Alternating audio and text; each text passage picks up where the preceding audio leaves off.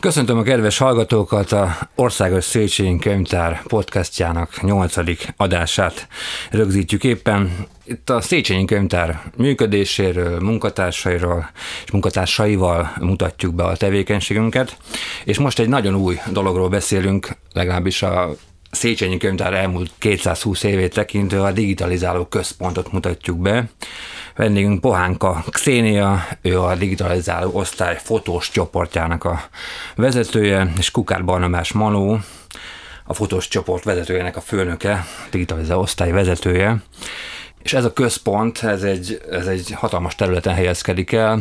Kérlek, mondd el, mint hogyha ott lennénk, és a nézőkön lenne egy, egy fekete szemüveg, hogy miket látunk, hogy néz ki ez a központ. Igen, ez egy viszonylag nagy terület, tehát egy 1600 négyzetméterről beszélünk, ez a könyvtár 8. emeletén került kialakításra, és két részből áll, egy galéria részből, ahol a fotós csoport dolgozik, és egy, egy úgynevezett munkatérből, ahol a tömeges beolvasások zajlanak. Mit jelent, hogy beolvasás, amikor a, az analóg dokumentumból a digitális fájlokat állítunk elő.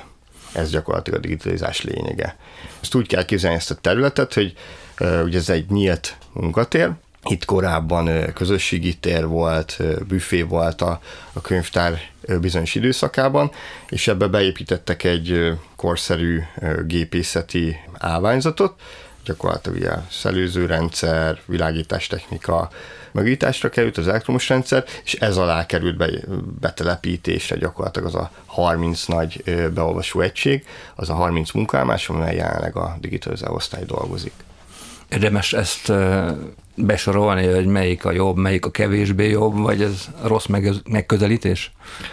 Hogyha a gépekre gondolsz, akkor minden jó, csak minden másmire, másra alkalmas, tehát ez van egy mondjuk egy dokumentum szkenner, amit olykor szeletelős gépnek használunk, ez a amikor nincs egy, összekötve egy, egy könyv, vagy szálas dokumentum típusra, mondjuk cédula katalógusra gondolok, akkor ezt gyorsan nagy tömeg behúzgálja. Percenként megcsinál mondjuk 100-120 oldalt oldalpárba, tehát mind a kettő rektó és a verzó oldalt egyszerre. De persze vannak emellett másfajta gépek, amik például V-bölcsős megoldással dolgoznak, tehát az azt jelenti, hogy nem kell egy V alakú könyvtármaszt, könyvtartót kell elképzelni, nem kell teljesen szétfeszegetni, 180 fogva kiteríteni a dokumentumot, és akkor azt úgy tudjuk beszkennelni például. Amikor elkezdődik a digitalizálási munka, akkor szükség van az állományvédelmi munkatársa is. Amikor megkaptok egy anyagot, akkor ki dönti el, hogy döntitek el, hogy ez végbölcsőre megy, ez fotózás alá megy, ez robotszkenner alá megy, mi ez a folyamat, hogy kezdődik az egész? Igen, ez nagyon-nagyon fontos a munkánk szempontjából, gyakorlatilag ez az origó, még a tömeges munkafolyamatainknál is történik előválogatás, tehát ez azt jelenti, hogy mondjuk egy olyan törzsgyűjteményi jelzetállományban, amikor sok ezer könyvről beszélünk, ott is mondjuk feljön 50 láda könyv, mondjuk, most mondtam egy példát, és akkor azt előválogatjuk. Tehát, hogy melyik géptípusra, a kötése szerint, a könyvtáblája szerint nagy alakú, kis alakú, ez előválogatásra kerül. A kollégák odaülnek, és akkor én csak humorosan ezt krumpliszedésnek hívom, mert kicsit úgy ki van rakva a sok láda, és akkor leválogatják egy pár óra alatt, de ez nagyon fontos, hogy hatékonyan és gyorsan tudjunk dolgozni, mert ne az adott gépen munkálmáson derüljön ki, hogy alkalmatlan az a dokumentum oda, és akkor nyilván ez kell egy tapasztalat. A másik, ami nagyon fontos, ami munkánk szempontjából, hogy állományvédelmi, nem bírom ö, kellőképpen hangsúlyozni, állományvédelmi digitalizálás zajlik, ami azt jelenti, hogy a dokumentum nem sérülhet. Főleg egy muzáis dokumentum esetében ez nem csak papírt, hanem ez pergament ö, alapú dokumentumot is jelenthet, transzparens műtárgyalt, de számos dokumentum típussal találkozunk, és akkor ilyenkor egy állományvédelmi szakember, egy restaurátor és egy digitalizáló szakember közösen összeül, és akkor gyakorlatilag besorolják a dokumentumot, hogy milyen technológiával digitalizálható. Amikor Édi Mariana beszélgettünk a restaurálásról és a fényről, hogy mennyire árt a dokumentumoknak, a fotózáshoz, mert ugye ez is nagyon fontos része a digitalizálásnak, hogy fotós eljárások is vannak, és a fotózáshoz azt gondolja az ember, hogy az fény szükséges.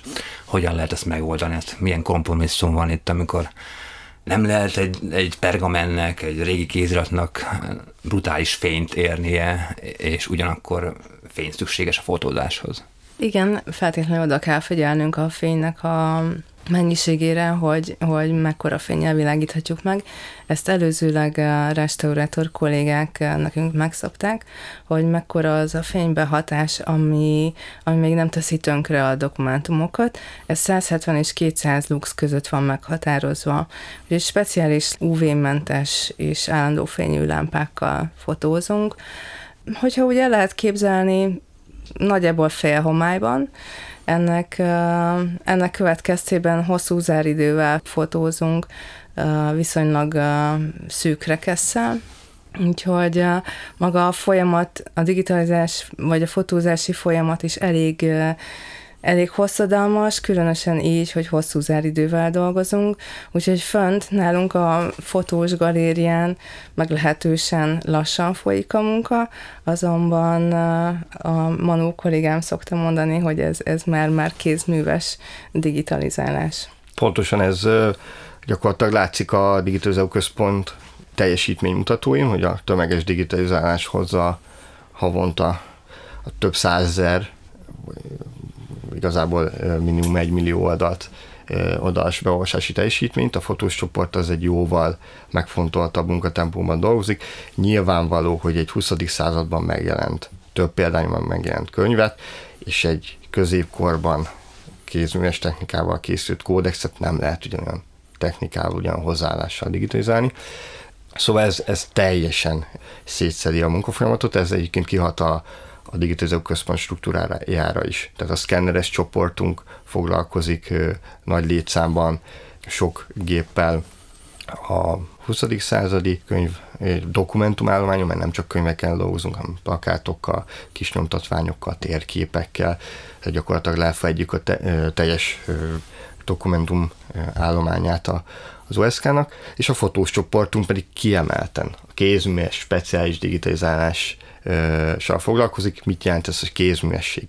Egyedi eszközöket gyártunk sokszor egy-egy dokumentumhoz. Tehát, hogy ha nem tudjuk úgy kinyitni azt a kódexet, azt a régi nyomtatványt, hogy, hogy ne sérüljön, vagy ne, ne érje olyan behatás, akkor például legyártunk mi magunk, vagy a restaurátor kollégák bevonásával olyan eszközöket, ami ezt, ezt megengedi. Kicsit a fotótáson visszamennék ez a rekesz és az áridő kérdésére, hogyan lehet ezt legegyszerűbben valahogy elmagyarázni a otthoni, ugye mostanában a fényképező már mobiltelefonnál aljasult, hogy úgy mondjam, és mire figyeljen egy, egy, egy normál hallgatónk, aki, aki fotózik ezzel a rekesz záridő kérdéssel foglalkozik? Magában a, a digitalizálásban, amit mi csinálunk fönn a fotós sátorban, nyilván ennek van egy, van egy arányszabálya, hogy hogy lehet használni a blendét és a záridőt, hogy megfelelő minőségű expozíciót kapjunk. Most mi ezt fénymérőkkel mérjük ki. Egy általános fotózással foglalkozó ember, aki egy mobilt kap, vagy egy, vagy egy bridge gépet használ, annak be van építve a fénymérő, nem kell semmit sem tudnia ahhoz, berakja a programra a gépet, és akkor már, már működik is megfelelően.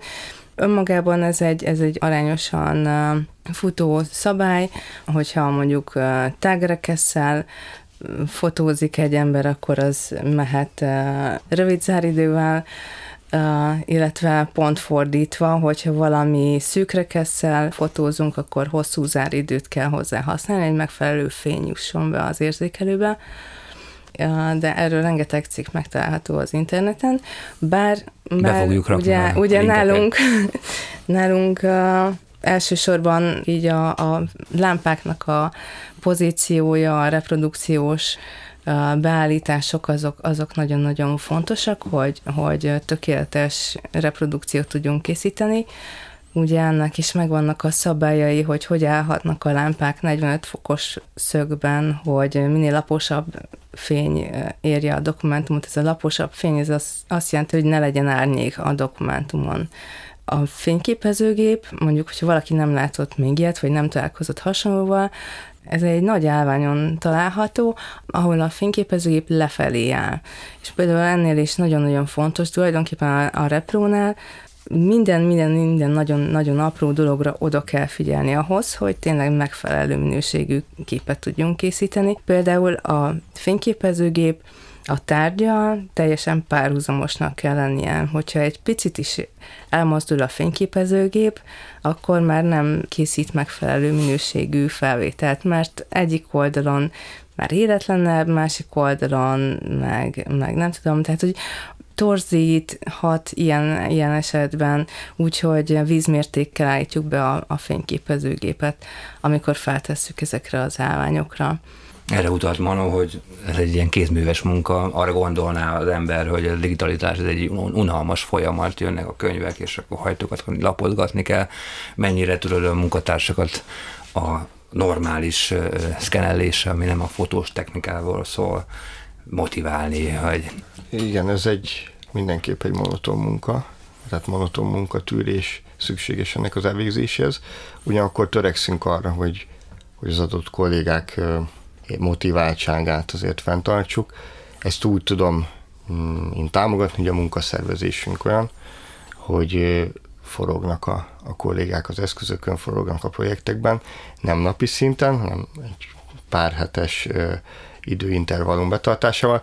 Mit jelent ez, hogy mondjuk, hogyha valaki egy felső kamerás gépen dolgozik, egy felső kamerás könyvszkenner, az kell képzelni, van egy könyvbölcső, amire ráhajlik egy rácsukható egy üveg, lap, ami leszorítja a könyv lapjait, és akkor nem lesz hullámos, éles lesz a kép, és fölülről pedig egy ilyen fény csóva segítségével, fény megvilágítással párhuzamosítva egy, egy kamera beolvassa a dokumentum, ez, ez a felső kamerás, gyakorlatilag egy ilyen, úgy néz ki, mint egy, mint egy utcai lámpaoszlop, és akkor ezzel mondjuk egy ilyen masinán az ember dolgozik mondjuk két-három hetet, és akkor utána mondjuk kap egy másik feladatot, mondjuk egy mikrofilm szkenneren, vagy egy, vagy egy robotszkennernek a, a menedzselésével tölti a napjait.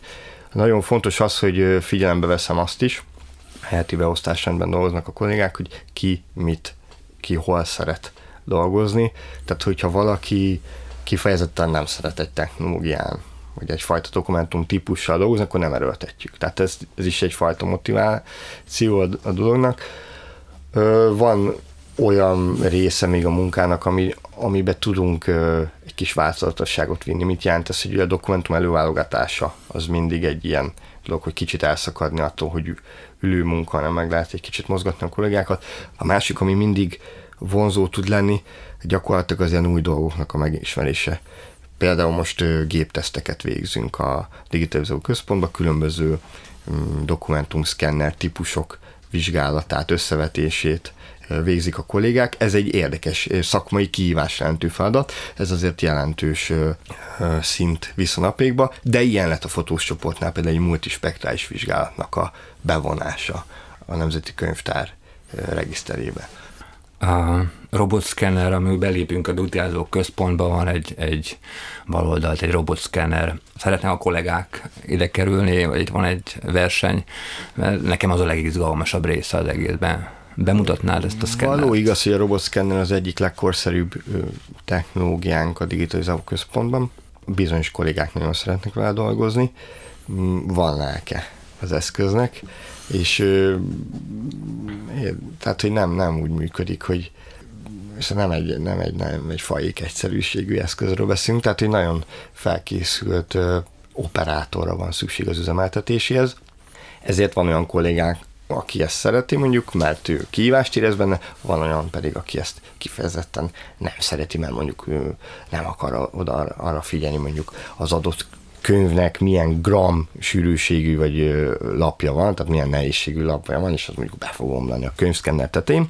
Azt a robotszkennert úgy kell elképzelni, hogy van egy ruhásszekrény kinézetű doboz, aminek az egyik oldal nyitott, oda lehet mellé állni, és ebben a nyitott részben egy V-bölcső található, tehát belehelyezzük a könyvet, ezt rögzítjük, és felülről függőlegesen beereszkedik ebbe a V alakú tartóba.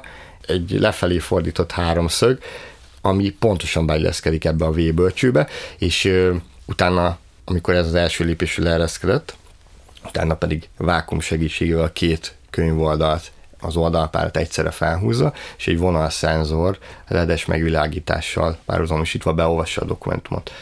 Mm, gyakorlatilag, amikor ez a lépés befejeződik, akkor sűrített levegő segítségével átfújja a két oldalt, és így történik a lapozás. Ettől robotszkenner, robotszkenner, hogy nem szükséges manuálisan kézzel lapozni a könyvet. Az viszont szükséges, hogy felügyeletet igényel, tehát nem, nem lehet egyedül hagyni. Azért nem, mert számos könyv típus létezik, nem egy homogén dokumentumállományjal dolgozunk, minden könyv egyedi beállítást igényel, és akkor hogy folyamatos kezelői jelenlétre van szükség. Van mellette egy monitor, ahol real lehet látni, hogy hogyan dolgozik, ilyenkor az operátornak milyen feladata van. Így van, a valós idejű megjelenítés azért van szükség, mert azonnali folyamatkontrollra van lehetőség, tehát nézze a kolléga a képminőséget. Ugye könyvtárról beszélünk, azért egy raktári területen előfordul por is, meg nem csak a raktári területen, dokumentumokról, amikor egy robotszkenner vákummal leszívja a port, akkor benne van az a lehetőség, hogy a szenzor elkoszlódik, és amikor a, egy beolvasó szenzoron megjelenik a por, az a képben úgy köszön vissza, hogy csíkoz, pöttyös lesz a kép, szóval erre oda kell figyelni például arról nem, nem tudja a digitális technológia eldönteni, hogy most koszos szenzorral dolgozik, vagy a könyvnek a tartalma ilyen, az oldalon milyen képek találhatók, tehát például a, a kezelőnek ez a feladat, hogy a szenzort letisztítsa adott esetben. Amit fotóztok, ott el tudjátok dönteni, hogy ez egy folt, vagy, vagy bármi. Az utómunka mennyivel másabb, mint a, a normál tömeges digitalizásra képes gépeknél, és ez, amit ti csináltok? Mi nem foglalkozunk utómunkával, mi csak a fényképezéssel foglalkozunk. Semmi nem történik, amikor a gép elkattintja az expót, utána az elmegy valahova, és mások foglalkoznak vele, akkor ezek szerint? Én ezt kicsit máshogy fogalmaznám meg. A digitális utómunkára azért nincs szükség, mert digitalizást megelőző előmunkálatokra van szükség, munkálatokat végzünk. Tehát gyakorlatilag használunk targeteket. Ez a target, ez egy olyan eszköz, ami a, a kalibrációját segíti. Egy platina lapról van szó, amin különböző kis színezett négyzetek, dőlés szögmérők, felbontás mérők vannak, és azt lefényképezik a kollégák, és akkor ezzel hitelesítik úgymond a, munkálmást, hogy színhelyes legyen, hogy mit mond, amit említett Színia, hogy ne legyen torza képszéle, például a lencse torzítás az egy, az egy olyan faktor, amit mindig figyelembe kell venni, és hogyha a beolvasott kép minősége az jó, akkor a digitális képi utómunkára nincs szükség. Olyan esetben van szükség a digitális képi utómunkára, amikor egy megint visszakanyarodnék a, a középkori kódexhez, vagy egy, egy vastag pergamen kötésű dokumentumhoz, mert képzeljék el a hallgatók, hogy egy ilyen pergamen lapnak azért van egy, egy rugalmasság, egy ereje. Ez domborodik. Tehát amikor kinyitjuk, ez kb. kirúgja magát. Ez, ez viszont nem, nem fér bele a digitalizálásba, hogy, hogy hajoljon a kép, a digitális kép, tehát hogy nekünk egy sík képre van szükségünk. Hát hogy csinál ilyenkor a felkészült fotós, Például... Igyekszik, igyekszik úgy kitámasztani a pergamenlapot, hogy minél jobban felvételezhető legyen. Bár mondjuk a pergameneknél van egy olyan tulajdonságuk, hogy a párási időben meg, meghullámosodnak, úgyhogy nagyon oda kell figyelnünk, hogy minél rövidebb ideig uh, fotózzuk ezeket a pergamen kódexeket, viszont uh, van egy uh, speciálisan erre a feladatra egy eszközünk, amit a restaurátor kollégák csináltak nekünk, tehát van egy keret, ahol vannak ilyen kis leszorító pöckök, és, és ezzel tudjuk úgy lefogatni egy, egy pergamenlapot, hogy az a legkevésbé legyen hullámos. Na de én ö, emellett láttam azért ö, üvegpálcákat is például, és az egész példát azért hoztam, hogy kérdezted a digitális képi utómunkát.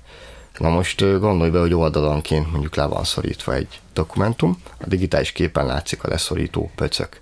Használjam ezt a szót. Igen, igen. Tetszett nekem is ez a pöcök. Szóval a pöcköt azt ki kell szedni a digitális képről, gyakorlatilag azt ki kell retusálni, ez már egy digitális képű utómunka. Most itt számos példát hozhatok, egy budai krónikát is hozhatok, ami nemrég jelent meg a Nemzeti Könyvtár kiadásában újra. Ez például a, az, hogy ez elkészülhetett, ez a fotós csoport egyik érdeme, mert, mert ők állították elő azt a digitális képet, amiből a, a később dolgozott. Most úgy ugyanerre volt szükség, hogy volt egy leszorítás, amivel kisimították a, az adott oldalát a dokumentumnak, és aztán azt, azt a digitális képről el kellett távolítani. Ez számtalan esetben előfordul. Ez egy fajta digitális képű utómunka. A tömeges folyamatainknál egy kicsit más a digitális képű utómunka jellege, ott ö, más, más, hogy ö, állunk ehhez hozzá, kevésbé kézműves a dolog. A lényeg ott az, hogy készül egy ógyszerezett PDF állomány, ami szolgáltatható. Az ógyszerezett PDF azt jelenti, hogy karakter felismert, tehát kijelölte a szöveg kereshető.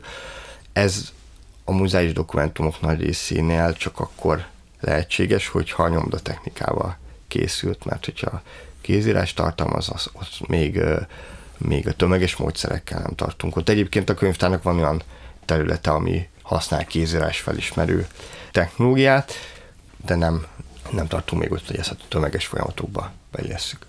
Igen, itt már mesterséges intelligencia is bejátszott ebbe a dologba. A normál digitalizálásban van már valami, amit tudtok használni, amit tud segíteni a mesterséges intelligencia?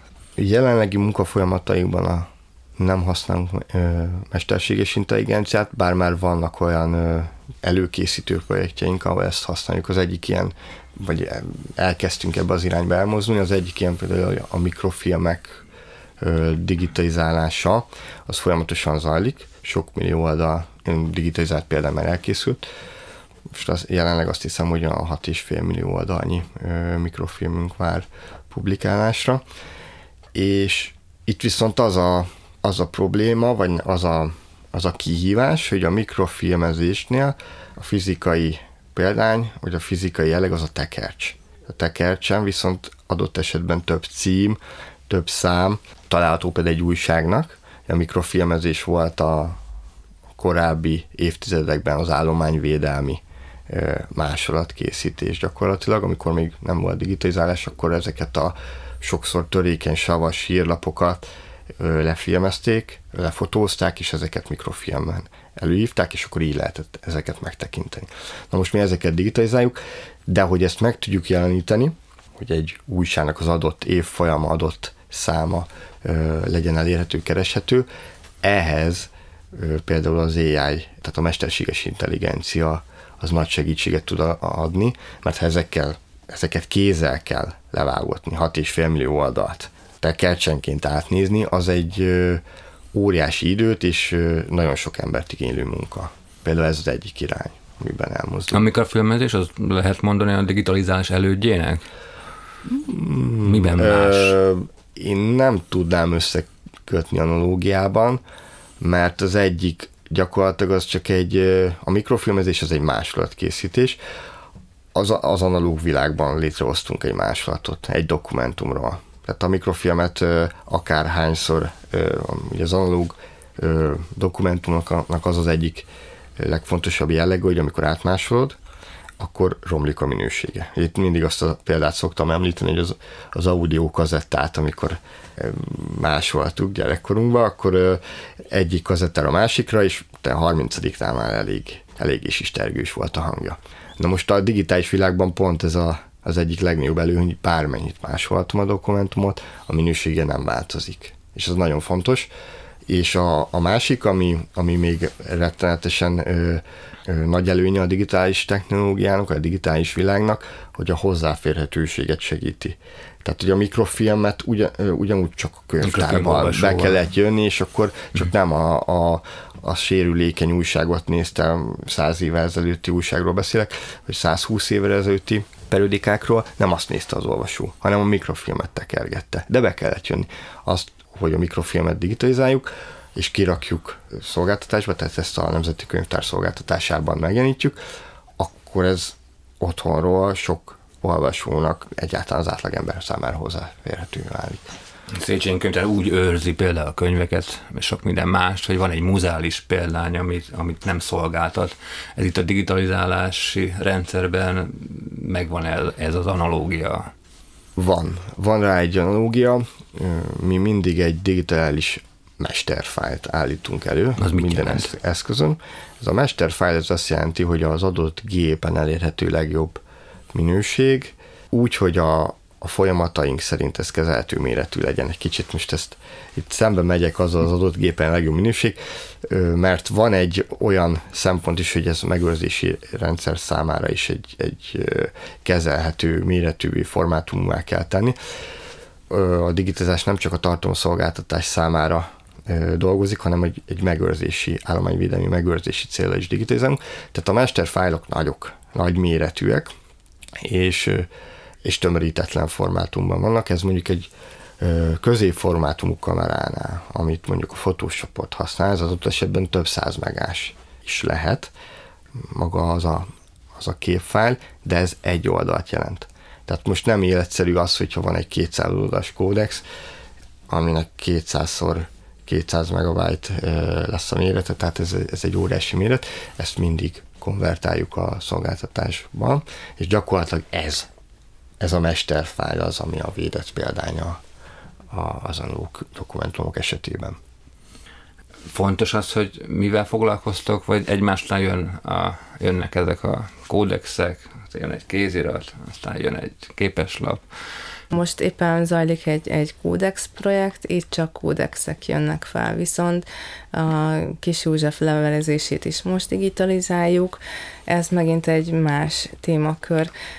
Ami feljön hozzánk, az teljesen vegyes, képeslapoktól, kéziratokon keresztül, tényleg olyan, olyan dokumentumok, amikből egy is megismételhetetlen példányok vannak, vagy... vagy... Ilyenkor megállsz egy pillanatra, amikor így elét kerül egy ilyen? Természetesen igen, hogy ne. Most van nálunk fönn egy, egy egészen pici kódex, ami tulajdonképpen akkora, mint egy levelező lap, viszont minden második vagy harmadik lapján gyönyörű iniciálék vannak. Nem győzök csodálkozni rajta, hogy hogy tudtak ennyire precízen és szépen készíteni ilyen apró, aprólékos ö, iniciálékat úgy, hogy, hogyha ezzel a középformátumú kamerával lefényképezzük, amit az imént Manu említett, olyan mértékben lehet felnagyítani a fényképet, hogy olyan részletek is előbukkannak ebben a, az iniciálékban, képekben vagy szövegekben, amit szabad szemmel látni sem nagyon látunk megpróbálom kimondani, multispektrális eljárás, mert erről is volt róla szó. Mit akar ez pontosan? Hát a multispektralitás az azt jelenti, hogy nem csak három ö, sávban, tehát a három látható ö, szintartományban dolgozunk, hanem igazából több hullámhossz tartományban készülnek felvételek. Mit jelent ez egy könyvtári dokumentumra vonatkoztatva? Hát egy adott esetben egy, egy palimpsest, egy, egy kikapart ö, ö, könyv oldal, egy kódex oldal. Ugye miért kaparták ki, mert értékes volt a, az alapanyag, és a, az információ, ha elavult az információ, akkor, akkor kikaparták és írtak rá mást. De egy ilyen technológiával, a multispektrális technológiával, ez szemlélettel elő tudjuk hozni azokat a, az emberi szem számára már nem látható információkat, amit egyébként tartalmaz a dokumentum. Ez azt jelenti, hogy UV és infra hullámhosszon is megvilágítjuk a dokumentumot, és úgy is megnézzük. Pont egy iniciálval kapcsolatban olyan dolgok jöhetnek ki, ami a készítésének a fázisait, vagy már megfakult, megsérült, az évszázadok során megsérült tartalmakat hoznak elő. Volt ilyen vizsgálatunk nemrég, pár hónap ezelőtt a kézirattár kódexeire vonatkoztatva, ott volt, amikor egy szerzőségi kérdésnek, hogy az adott dokumentumot kihez lehet kötni, ennek próbáltunk utána járni, mert át volt satírozva, vagy ki, tehát olyan tintamarás volt már rajta, ami láthatatlanná tette az információt, sok esetben ezeket így elő lehet hozni. És ez egy Nyilvánvalóan, hogy az ember, amikor elkezd játszani a hullámhosszokkal, és aztán úgy dolgozza fel a képeket, hogy minél több információt kapjon, az már nem az a műfaj, hogy, hogy minél többet, minél gyorsabban, az esetekben hetekig tartó munkát igényel egy-egy oldalon. Szóval ez, ez egy kicsit más jellegű dolog, azért említettem, ez egy jó nagy kihívása a mindennapos munka, munkák között. Igen, meglehetősen érdekes volt maga a digitalizálás, amikor, amikor a, a multispektrális fotózás zajlott. Mm, hozzáteszem, hogy rengetegen voltak, mindenkit nagyon-nagyon-nagyon érdekelt. Volt egy kódex töredék például, ami ki volt satírozva, talán az lett a legjobb, azzal sikerült a legjobb eredményt elérni. Teljes egészében visszajöttek a, a betűk a kódex maradványon, ami, ami, amin szabad szemmel jóformán semmi nem látható. Hát igen, és sokan jöttek, de ez is olyan dolog, hogy a műfaj maga az olyan, hogy egy, egy sötét sátorban, egy sötét szobába történik a felvételezés, nem látható fénytartományok van, tehát egy hullámhosszokkal. Maga a felvételezés az, az nem egy túl érdekes dolog, amikor a mesterségesen megszínezett, mert ugye a, mondjuk egy infratartomány az, az, az nem piros vagy fekete vagy zöld, hanem ott kontrasztok vannak, az, hogy ezt láthatóvá tegyük az információt, mesterségesen megszínezzük. Maga az elkészült, az analizált képanyag, amit adott esetben több héttel később készül na az már érdekes. De egyébként kicsit olyan... Egyébként izgalmas volt. Izgalmas, mert fel kell venni a szemüveget, eh, mert UV tartományból, hogy eh, emberi szemet ne érjön a sugárzás, ami esetleg károsíthatja, meg eh, tényleg az, tényleg az a sötétség, azok a kék fények, az nagyon, nagyon romantikus tud lenni. Hozzáteszem, jöttek a médiától is, és ott egy, a kamera bezavarta a berendezést, hm. szóval a magáról a folyamatról, amikor a felvétel zajlott, nem tudtak felvételt készíteni, mert, mert a kamera infrája bezavarta az infrás felvételezést. Azt is hozzá kell még tenni, hogy ö, nagyon drága volt annak a papír, a, a pergamen, és ezért is rendkívül sok ilyen kódex töredék van, sok könyvet régi kódexbe kötöttek bele, és akkor így kerülnek elő különböző dokumentumok, és ez a vizsgálat segít ennek, ennek a, a előhívásában, megmutatásában. A papír jóval olcsóbb lett mostanában ezt a digitalizálásnál is tapasztaljátok, hogy gyengébb minőségű, mondjuk egy 200 éves könyv, mint egy mostani. Természetesen, igen. Én ezt ö, kicsit máshogy közelítem meg. Van, ami igen, de az is kérdéses, hogy mire készül az a dokumentum. Mert egy sajtótermék a 19. század második felében ugyanúgy az olcsó és megfizethető papírra készült, ahogy a most is, tehát hogy nem, nem nincs ebbe különbség. Az, hogy egy könyvnek mondjuk milyen reprezentatív célja van, milyen funkciója van, milyen célközönsége, az nyilván meghatározza a, a kiadását. Egyébként nem csak régi könyvek digitalizálásával foglalkozunk, hanem a napjaink könyvállományával is. Az egy más kérdés, hogy ezeket nem szolgáltathatja a Nemzeti Könyvtár évtizedekig, de a, egyébként maga a, a digitalizás az nem csak a régire, tehát a folyamatosan beérkező dokumentumállományra is vonatkozik.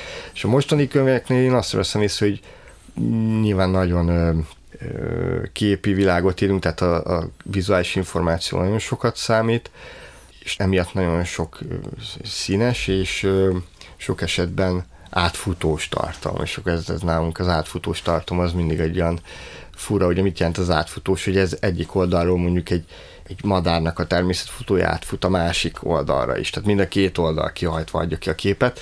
Na most ezt ö, szakmai kívás úgy megcsinálni, hogy ne sérüljön a tartalom. Tehát a kötésnél is látszódjon a, a tartalom, és ne sérüljön a könyv se. Úgyhogy ez, ez például az új könyveknél egy ilyen, egy ilyen trend, hogy sok az átfutós tartalom. Régebben nem volt ennyi.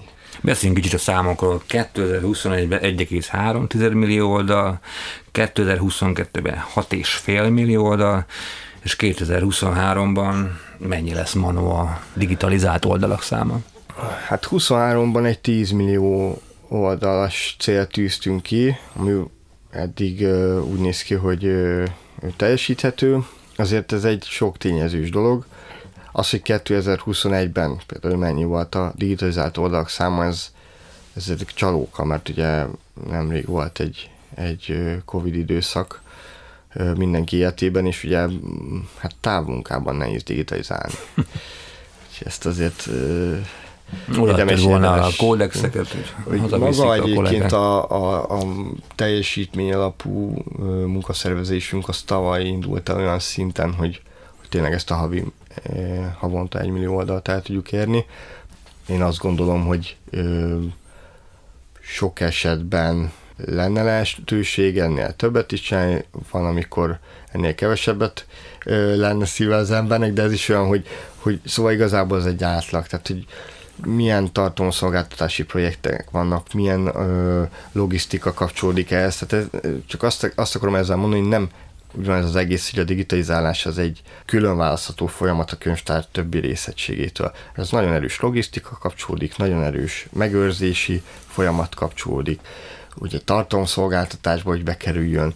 Előtte ezeket fel kell dolgozni, ugye mit jelent, hogy fel kell dolgozni, tehát hogy jelzet nélküli dokumentumokat nem tudunk digitalizálni. Tehát hogyan nevezem a digitális fájlt, hogyha ha nincs egy kapcsolódó adathalmaz, hogy ez mind, mind olyan dolog, hogy a digitalizás maga, oké, okay, csinálhatunk havonta 5-6 millió adat, de hát az egy értelmetlen adattömeg lesz. Tehát ez egy olyan adattömeg, amit meg tudunk őrizni, ezt szolgáltatni fogja a Nemzeti Könyvtár, tehát ez, ez egy ilyen komplex dolog. Egyik interjúban mondta, hogy 900 millió oldalnyi dokumentum van most. Akkor én ezt 90 évet satszolok, hogyha vagy annyit számolok ki a matek tudásom hát, alapján. Úgy, úgy szoktuk, igen. Ö, becsülni, ugye közel 10 millió ö, dokumentum van a Nemzeti Könyvtár állományában, és ezt ö, szoktuk becsléssel 900 millió oldalra ö, satszolni. Én azt gondolom, hogy ö, a számok fontosak, de nem, nem csak a, a mennyiség, hanem a minőség is számít. Tehát egyrészt ugye értelmesen ö, a jövőre jövőnek dolgozva kell digitalizálni, tehát nem, nem érdemes ö, úgy digitalizálni, hogy azt öt év múlva, múlva újra kelljen adott esetben csinálni. Az egyik, a másik része az, hogy milyen hangsúlyok vannak a, a dokumentumállomány digitalizásában. És itt tudok arra visszautalni, hogy mi tervszerűen dolgozunk, a minden szakmai terület lead egy digitalizási tervet a digitalizáló központnak, és mi a, a az alapján dolgozunk, tehát ezek kutatási tervek alapján, tartalomszolgáltatási irányok alapján, intézményközi együttműködések alapján, tehát igazából van egy priorizáltsága ennek a munkának. Az nem, nem úgy kell elképzelni, hogy elkezdjük a egyestől és a 900 millióig végig sorban, hanem inkább egy, egy ilyen nagy sak játszma, aminek a célja az, hogy, hogy persze előbb-utóbb az egész állományt digitalizáljuk, de mégis a legfontosabb az, hogy, hogy, hogy megfelelni a, a könyvtárvezetés és a szakmai területek igényeinek. Nem beszélve arról, hogy évente is még jó pár ezer könyv megjelenik, tehát ez a 900 millió csak egy mostani állapot. Sok könyv megjelenik, de azért én azt gondolom, hogy a, a modern könyvnek, a digi, könyveknek a digitalizálása az egyrészt egyszerű folyamat, egyszerű feladat, mint mondjuk egy külön gyűjteményi mondjuk egy kis nyomtatványtárban található dokumentumállomány digitalizása az jóval bonyolultabb, vagy mondjuk nagy méretű térképek digitalizása, mint egy, mint egy napjainkban megjelent könyv. A másik pedig, hogy előbb-utóbb én azt gondolom, hogy ö, minden könyvet digitálisan is meg fogunk kapni ö, köteles példányként. Jelenleg nem így van, de de szerintem ez, ez a jövő, mert, mert minden eleve digitálisan készül el, és aztán kinyomtatják. Ez a technológiai fejlődés, ami jellemzi ezt a korunkat, a fotózást, az mennyiben látsz-e olyan jövőt, ami rövidítheti a munkát, könnyítheti a munkát, hatékonyabbá teheti? Hatékonyabbá teheti, könnyíteni is végül is könnyítheti, de nekünk a meghatározóak a dokumentumok, amiket digitalizálunk, és hogyha valami egy uh, iszonyan sérülékeny pergamen kódex, akkor uh, hiába van nagyon jó felszerelésünk, nem tudjuk begyorsítani a munkát, azonban van egy Phase One típusú 100 megapixeles kameránk, amivel tényleg el tudjuk érni azt a minőséget, amivel nem kell öt év múlva újra digitalizálni. Ugyanakkor ezen kívül még van még két munkaállomás, illetve ami, amit nagyon-nagyon szeretek is, és nagyban megkönnyíti a munkánkat, hogy Capture One programokkal dolgozunk, és élőképben látjuk azt, hogy a monitoron, hogy, hogy mit csinálunk a, a fényképezőgép alatt. Ez olyan szinten gyorsítja a munkánkat, amivel el tudjuk érni mi is havonta akár a tízezer oldalt is. A normál digitalizálásnál eljöhet az az idő, hogy beraksz egy könyvet egy, egy dobozba, és nem is kell hozzányúlni, és megcsinálja a robot teljesen. Bizonyos könyvtípusoknál én azt gondolom, hogy igen, hogy ez a jövő, hogy lesznek olyan robottechnológiák, már fejlesztés alatt vannak, ami mm, emberi segítség nélkül lehetővé teszi a beolvasást. Azért abban én azt gondolom, hogy nem, nem lesz olyan, tehát olyan eszközre nem tudok gondolni, vagy egyszerűen nem tudom elképzelni, olyan eszközt létrehozunk egy belátható időn belül, létrehozza az iparánk, ami minden könyvtípusra alkalmas. Tehát, hogy vannak bizonyos könyvtípusok, amit, vagy olyan dokumentumtípusok, amit nagyon jól lehet automatizálni, mert igazából, hogyha van egy olyan dokumentumtípus, amiből van a világon mondjuk pár százezer oldal, vagy pár millió oldal, de nem százmilliós, nem milliárdos nagyságrendben, nem éri meg ezeket kifejleszteni. Tehát, hogy ez a közgyűjteni szektor ö, arról híres az a specialitás, hogy nagyon egyedi, nagyon heterogén a dokumentum állmány. Ez nem egy ö, iroda, ahol hasonló méretű, hasonló papírok van, különböző információk vannak, de a papír méret ugyanaz, a, a sokszorosító technika ugyanaz, gyakorlatilag minden dokumentum más és amikor minden dokumentum más, erre ö, fejleszteni egy átfogó megoldás szinte lehetetlen. Jelenleg én azt gondolom, aztán meglátjuk száz év múlva, mit mond rá a, az utódaink a, majd a tudomány, de én most az én életemben azt gondolom, hogy nem, nem fogom azt megélni, hogy, hogy lesz olyan, ami mindenre is alkalmas, olyan lesz, ami, ami bizonyos típusokra, dokumentum típusokra alkalmas lesz különböző rendezvényeinken érdemes figyelni a felhívásokat, mert valamikor a digitalizált központba is be lehet jutni, valamikor kitelepülünk és bemutatjuk a digitalizáló tevékenységet. Köszönöm szépen Pohánka Xéniának és Kukár Barnabás Malmának a beszélgetés. Ez volt a Széchenyi Könyvtár. Köszönjük szépen mi is. Nyolcadik adása.